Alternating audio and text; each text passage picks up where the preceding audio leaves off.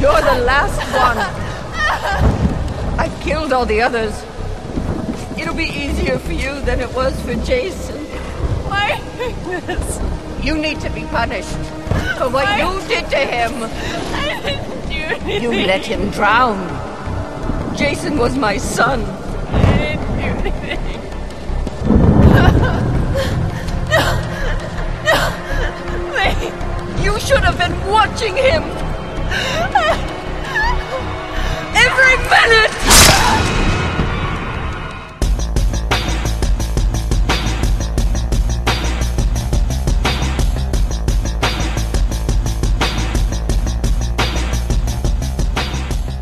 Velkommen i kassen med David Bjerre, så har vi fat i reboot remaket Friday the 13th fra 2009.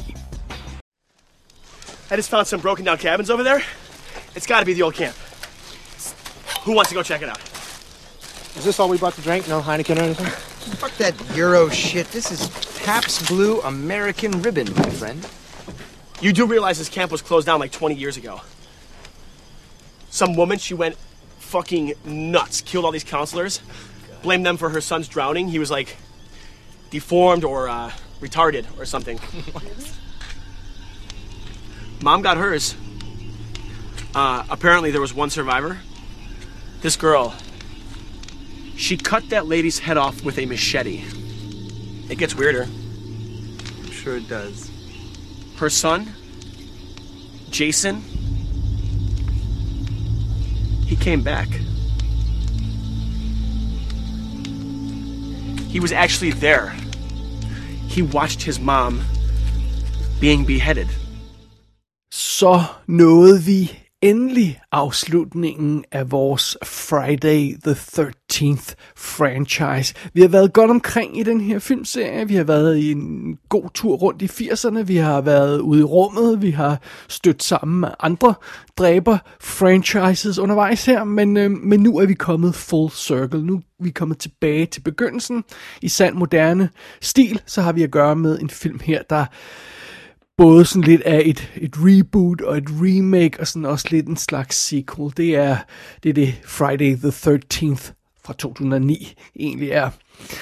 Men øhm, lad os tage det fra en ende af. Lad os lige tage et overblik over historien for en god ordens skyld. Vi starter altså tilbage i 1980 på en mørk og stormfuld aften. Yes!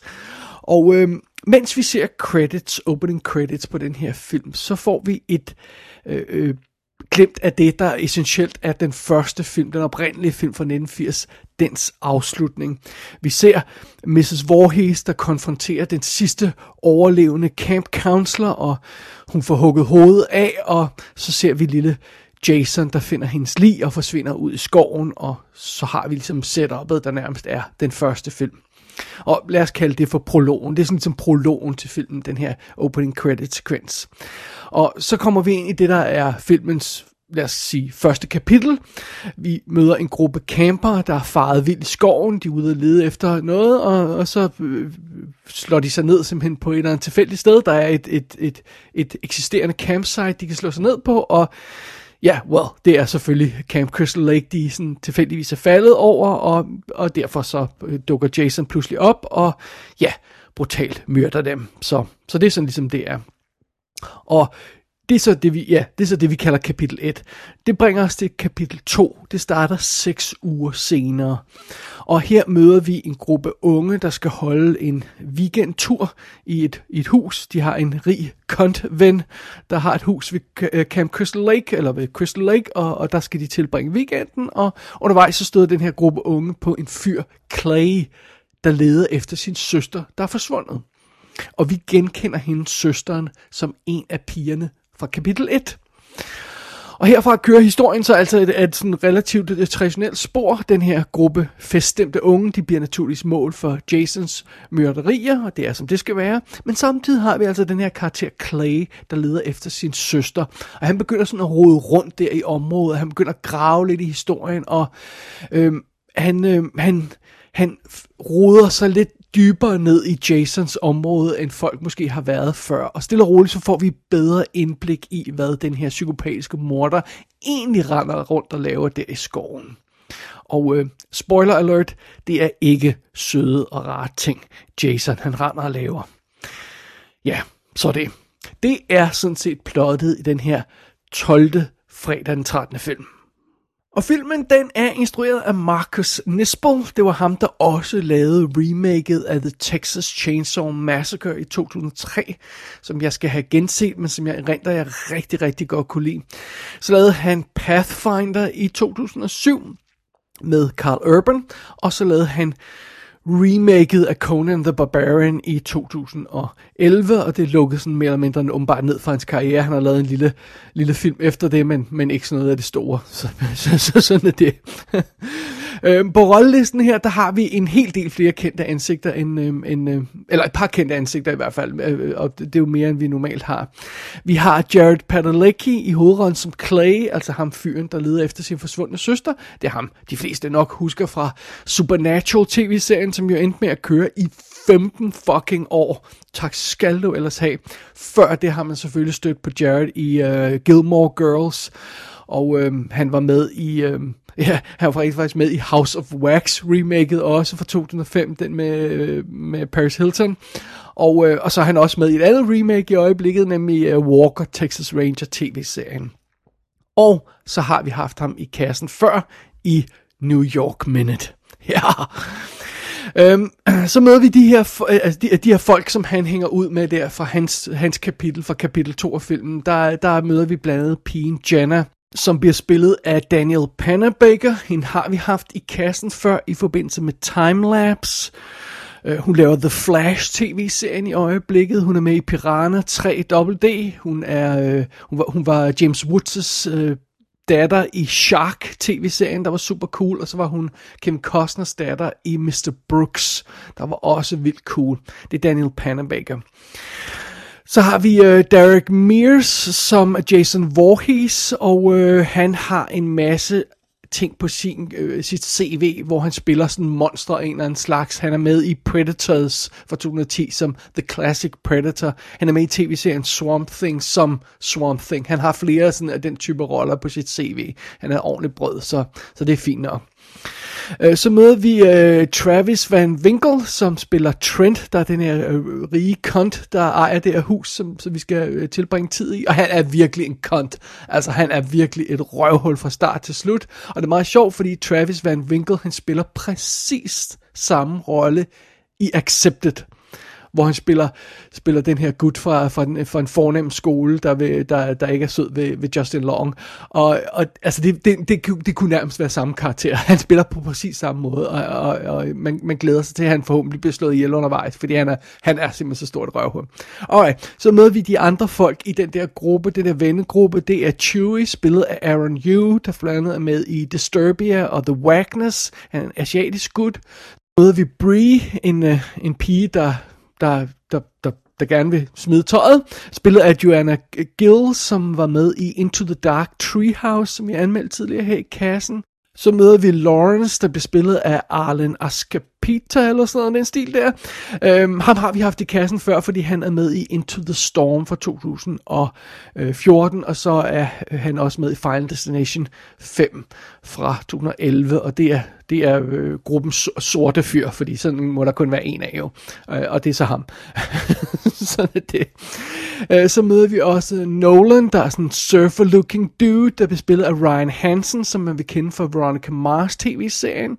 Og så møder vi Chelsea, der bliver spillet af Willa Ford, som, øh, som øh, jo også sanger inde, og, og som, som har været med i øh, et par tv-serier og film og sådan noget, men hun, hun er også sangerinde. Jeg ved ikke rigtig, hvad hun render og laver i øjeblikket. Hun er vildt cute, og hun står nøgen på wakeboard i den her film. Det er det, det er vildt godt.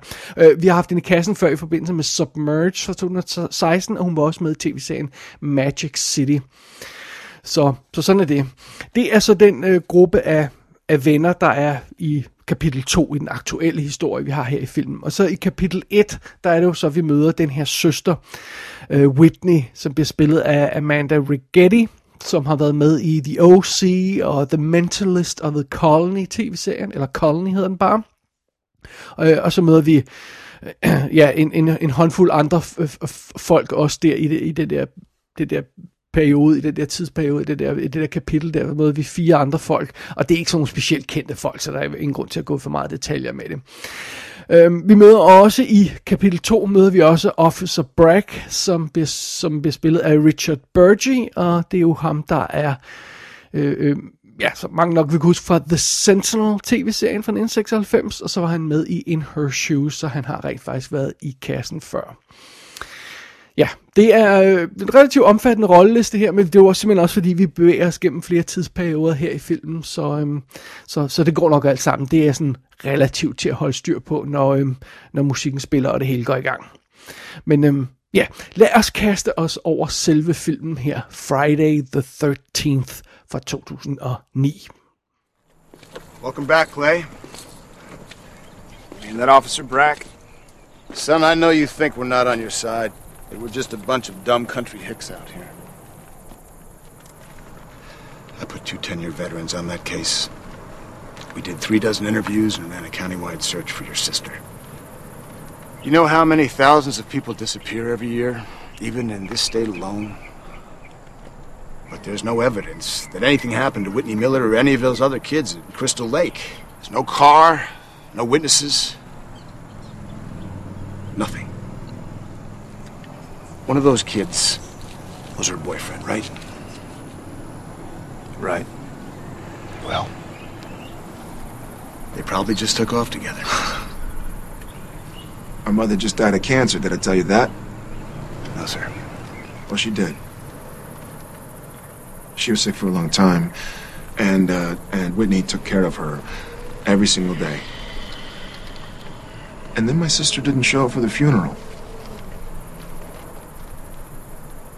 See, you just don't know my sister. That's not possible. Friday the 13th, anno 2009, The Remake, Friday 2009, hvad vi nu end skal kalde den. Øhm, spørgsmålet er naturligvis, er det her... Øhm, er det her bare en gentagelse af materiale, vi allerede har set til hudløshed, øh, må jeg hellere tilføje, fordi vi er altså på 12. film i franchisen. Øh, har, har den her film fundet en ny indgangsvinkel til det her materiale, eller Øh, øh, bringer den overhovedet noget nyt til bordet? Øh, har den løst nogle af de her grundlæggende problemer, som vi har haft gennem de, de øh, øh hovedparten af de 11 foregående film? Jamen, øh, ja, det, det, er jo så, det er jo selvfølgelig det, der, der er spørgsmål. Det skal, vi, det skal vi prøve at svare på her i, i den kommende anmeldelse. Øh, først, før vi går i kødet på det, så skal, altså man skal lige vende sig til en ting, når den her film starter. Det er strukturen på den. Fordi øhm, øh, prologen til til den her film, altså der under credit-sekvensen, det er jo ligesom det, der sætter det hele i gang. Øh, øh der ser vi, hvad det er, der sker i, i 1980, men vi får altså kun korte glimt af det i mellem credits. Og jeg kunne, jeg kunne faktisk godt tænke mig lidt at vide, hvad, om man kan gå kold ind til den her film, og så forstå konceptet baseret på den der øh, hurtigklippede credit-sekvens. Jeg, jeg er ikke helt sikker på, at man kan, og, øh, og det tror jeg heller ikke filmfolken tror, man kan. Så, så, så den her forhistorie med Jason, den bliver så genfortalt i kapitel 1. Øh, og apropos kapitel 1, det er altså det her, hvor vi ser de fem rejsende, der sådan, øh, øh, slår sig ned øh, ved Camp Crystal Lake ved, ved en fejl. Og øh, det sjove ved den her sekvens, det er simpelthen, at den er så omfattende og så grundig, og vi bliver introduceret så omhyggeligt til de her karakterer, at for en stund, så virker det som om, det her er filmen, at, at, at det er historien, at vi skal følge den her gruppe, og øh kommer hele filmen til at handle om dem? Well, nej, det gør den så ikke, fordi efter 24 minutter, så er Jason færdig med den her gruppe, og så kommer titelskiltet på filmen på. Altså det må simpelthen være en rekord. Jeg ved godt, der er nogle øh, film, der venter et stykke tid med at sætte deres titelskilt på. Der er selvfølgelig også nogle, der venter til end credits, men det er noget helt andet. Altså sådan, så sent inde i en film, 24 minutter inde i en, hvad, 94-95 minutter lang film, der kommer, der kommer credits på. Det, det, det, det, er, lidt, det er lidt underligt. Men sådan er det. Øh, og, og først derefter, så tager, vi, øh, så tager vi hul på det, som egentlig er grundhistorien. Det er kaldt kapitel 2. Øh, og, og, og, og om den struktur, den så ender med at virke for filmen, det skal vi nok vende tilbage til. Men man skal lige vende sig til det, når man når man ser den, fordi man tror, man skal følge en gruppe karakterer, og det skal man så ikke alligevel. Og det er en lille smule odd. Men når vi så har fundet os til rette med den her struktur, så skal det jo også med uh, up front her, at filmen leverer faktisk lige præcis det, vi vil have ud af den her slags film allerede fra start. Altså, der er masser af topløse scener, der er masser af sex, der er masser af awesome blodsudgydelser. Og øh, bare lige for at, som indskudt bemærkning, jeg så den version, de kalder The Killer Cut. Den spiller øh, 105 minutter, hvor biografversionen, den spiller 97, er det vist. Og øh, det er en lille smule misvisende, den her forskel i spilletider. Der er ikke 8 minutters ekstra blod i The Killer Cut. Der er nye scener, der er ekstra små bidder her og der. Og øh, der er et besynderligt ekstra led i, i, i historien, der er unødvendigt, men det kan jeg ikke komme ind på her, for det er en spoiler. Øh, men øh, men øh, Øh, der er en god gennemgang, hvis man vil se sådan forskel på de her to versioner. Så er der en god gennemgang på movie censorship. Jeg skal nok lægge et link i shownoterne. Men, øhm, men i sagens natur, så skal man ikke læse den gennemgang, før man har set filmen, for det er mega spoiler. Allerede bare i introduktionen til den her gennemgang, der er mega spoilers. Så under alle omstændigheder, øh, det er værd at bemærke, at begge de her cuts af den her film, altså både biografversionen og killer cut, de er R-rated. Der er en lille smule ekstra Øh, tits og blod i Killer Cut, men allerede biografudgaven, kan jeg fornemme, må være ret slem. Og, og igen, der skuffer den her Friday anno 2009 altså ikke. Altså, den leverer virkelig varen på det her blod, øh, blod og, og guts og sådan noget. Og, og, øh, og det, det gjorde forrige film jo i franchisen også. Og, og, men, men faktisk synes jeg, at, at det, det påfaldende ved den her film er, at den gør faktisk mere, end den bare leverer blod. Det er som om øh, Friday the 13th øh, her fra 2009, den, den, den skruer op for det grumme og det modbydelige. Altså, øh, et, der, der er en pige, der bliver øh, brændt levende af Jason, og det, det er naturligvis øh, allerede grumt. Men det er endnu mere grumt, fordi det sker foran øjnene på hendes kæreste, der desperat forsøger at hjælpe hende, men simpelthen ikke kan nå frem til hende. Ah,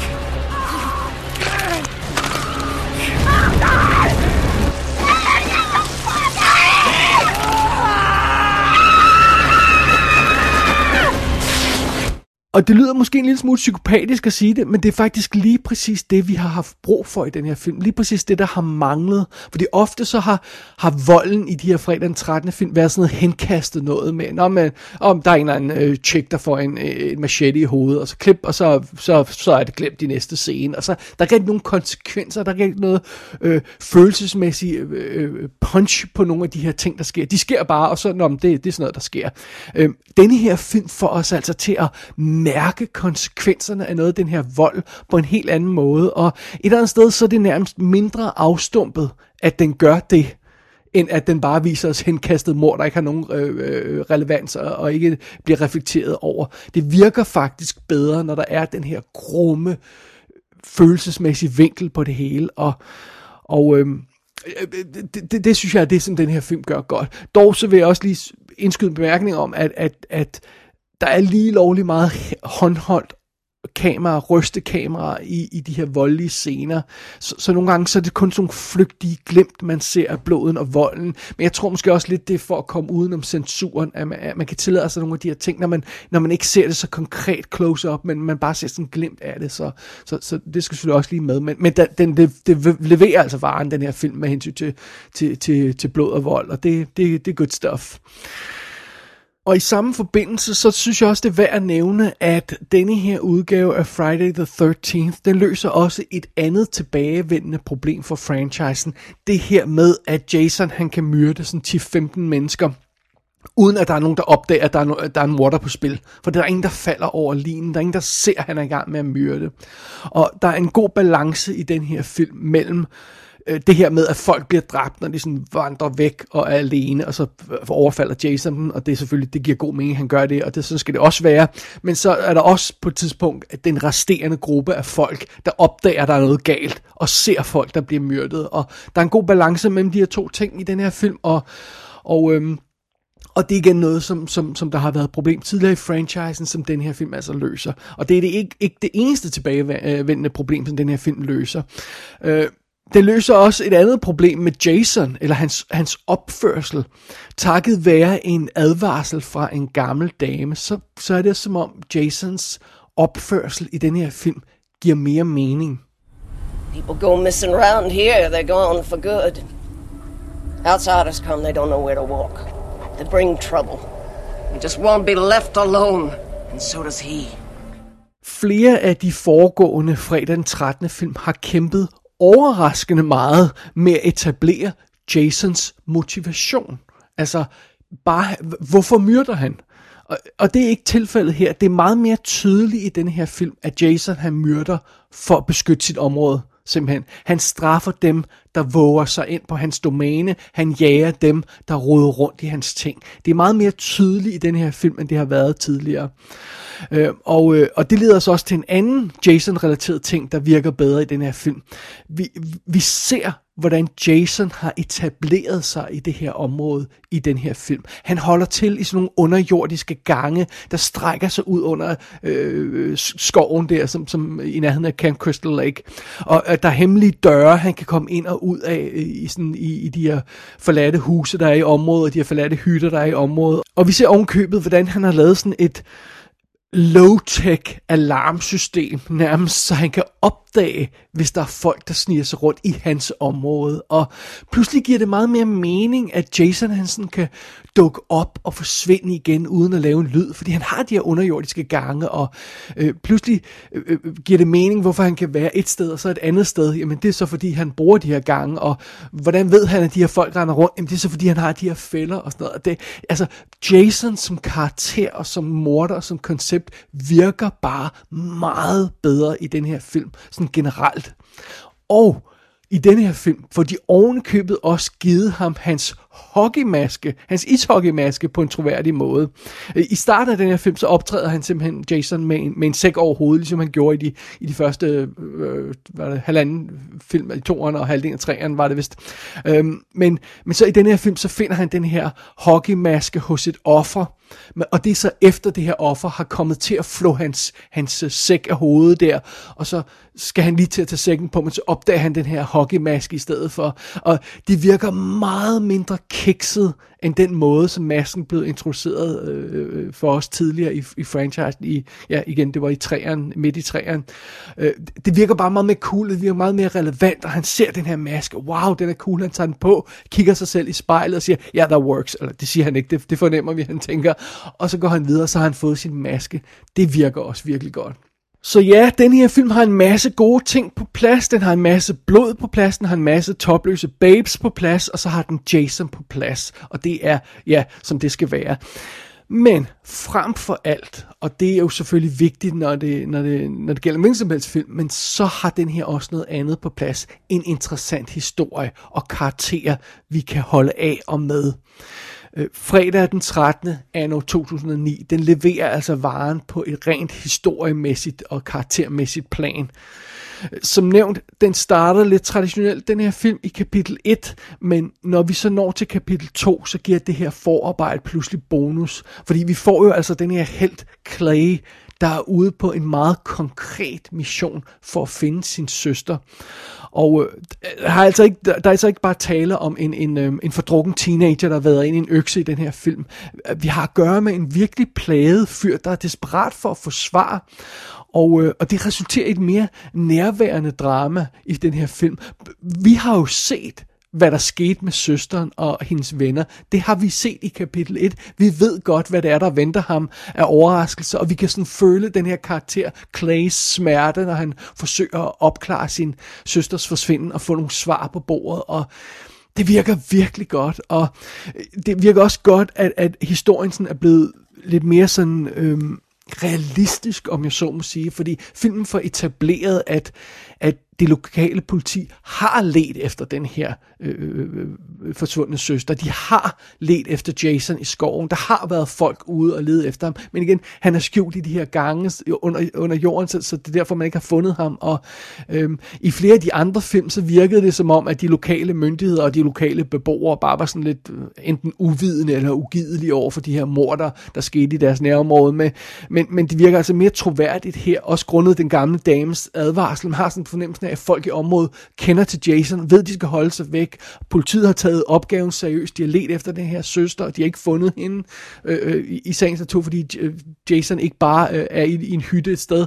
Øh, øh, så det, det er bare sådan... Øh, på et helt banalt øh, øh, praktisk plan, så virker historien bare meget bedre, meget mere troværdig, og, og, og persongalleriet i den her film virker også bedre, fordi vi kan relatere til den her karakter Clay, han får et godt øh, øje til hende der pigen Jenna, og, og, og de, er, de, de, de leder sig efter søsteren sammen, det fungerer vildt godt, det er vildt sødt, der er flere af de andre karakterer, der også fungerer godt sammen, og øh, så, så, så dramaet virker godt, karakteren virker godt, og det føles som om, der virkelig er noget på spil i den her film. Igen, fordi øh, der er en personlig vinkel fra, fra vores held.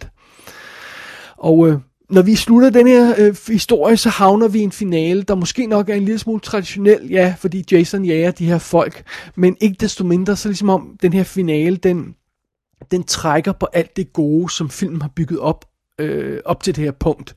Øh, den, den, den sidste desperate konfrontation mellem Jason og de overlevende virker forbavsende godt. Og jeg tror rent faktisk, det er første gang, jeg har siddet på kanten af sofaen i sådan en finale og været så investeret i, i hvem der skulle leve og dø i en, i en fredag den 13. film. Det må jeg indrømme. Det, det, det, det, det øh, virkede altså, ja igen, forbløffende godt, øh, den her finale i, i filmen. Det gjorde det altså.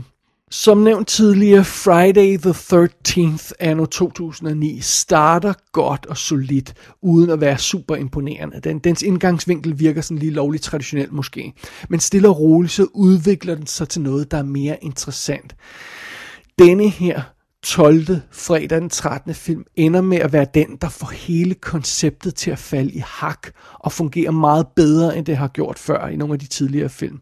Naturligvis står den på ryggen af de film, den står på ryggen af den originale etter, øh, og, og øh, alle de ting, som, som de efterfølgende film har gjort. Den kunne ikke rigtig eksistere uden dem. Øh, men når det er sagt, altså næste gang jeg er i humør til at se en fredag den 13. film, en rigtig fredag den 13. film, der foregår på jorden, øh, Næste gang jeg er i det humør, så bliver det altså denne her film, jeg hiver ned fra hylden. Det er den, der virker som den skal. Og med de ord, så kan vi endelig lægge Jason i graven, og vi kan endelig lukke definitivt ned for Camp Crystal Lake. It's over. It's finally over. Jamen altså, vi gjorde det. Vi kom igennem alle filmene, alle 12 film. Det, øh, det holdt hårdt, må jeg indrømme. Det var faktisk hårdere at se de her 12 film, end det var at se de 25 James Bond film i træk. Det må jeg indrømme. Øhm, det mest chokerende for mig i gennemgangen af den her fredag den 13. franchise, og keep in mind for lige at nævne det, som jeg nævnte i første episode, altså, jeg har kun set etteren før. Jeg har ikke set nogen af de efterfølgende 11 film før, så det har været first time views alle sammen for mig næsten, hovedparten af de her film. Øh, det mest chokerende for mig, da jeg så de her 12 film igennem, det var, hvor ringe hovedparten af de her film er. Altså, etteren fra 1980 er selvfølgelig klassikeren, den der startede det hele. Fint nok, den er der, hvor den skal være. Femeren, som øh, var A New Beginning, øh, det synes jeg er den af de traditionelle film, der virker bedst. Det er den her, øh, hvor, vi, hvor vi har Tommy-karakteren, der, der, der lever med traumerne efter mødet med Jason. Det, det synes jeg fungerede godt. Øh, Freddy vs. Jason øh, var, var skæg og ballade, men det var sådan lidt en sidehistorie, og så var der også... Øh, Øh, ja, så er der jo øh, 2009-udgaven, Jason, øh, fredag 13. remake her, den var, det var solid, og, og, og Jason X, ja, det, det, det er stadigvæk min favorit, den er foregår i rummet, I know, it's stupid, men øh, sådan er det. Øh, men resten af filmene er lort i den her franchise. Syv af de ti første film er lort. Og nogen vil måske ovenkøbe sige, at det er otte af dem, der er noget lort. Og, og jeg snakker ikke bare om, at de her film er skuffende eller halvdårlige og ikke rigtig leverer varen. De er decideret elendige. Altså dårligt skrevet, dårligt instrueret, dårligt spillet, blottet for mindeværdige idéer, blottet for blod ofte, hvilket chokerer mig virkelig meget.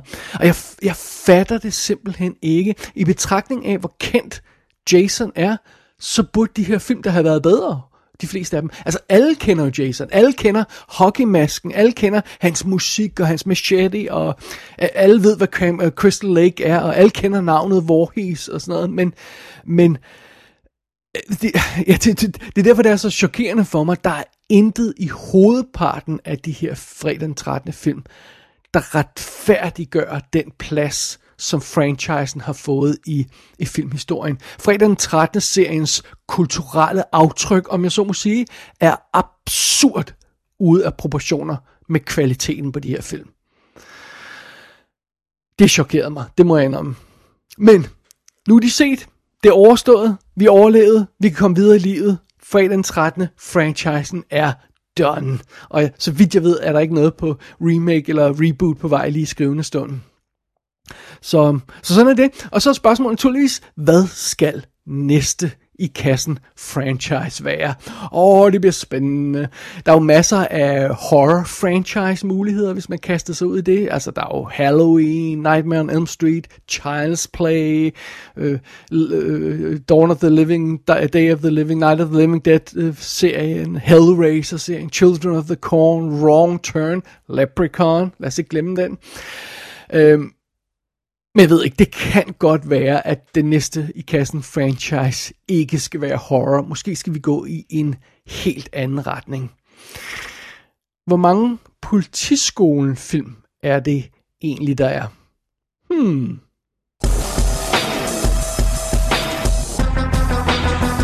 Friday the 13th fra 2009 og de øvrige fredag den 13. film er tilgængelige i den imponerende Shout Factory 16-disk Blu-ray box. Det er den, man skal have, hvis man virkelig elsker den her franchise. Gå ind på ikassenshow.dk for at se billeder fra filmen. Der kan du også abonnere på dette show og sende en besked til undertegnet. Du har lyttet til I Kassen med David Bjerre.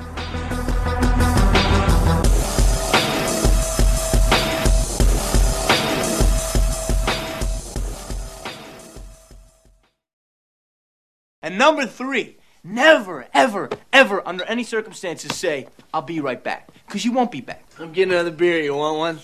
Yeah, sure. I'll be right back. Oh!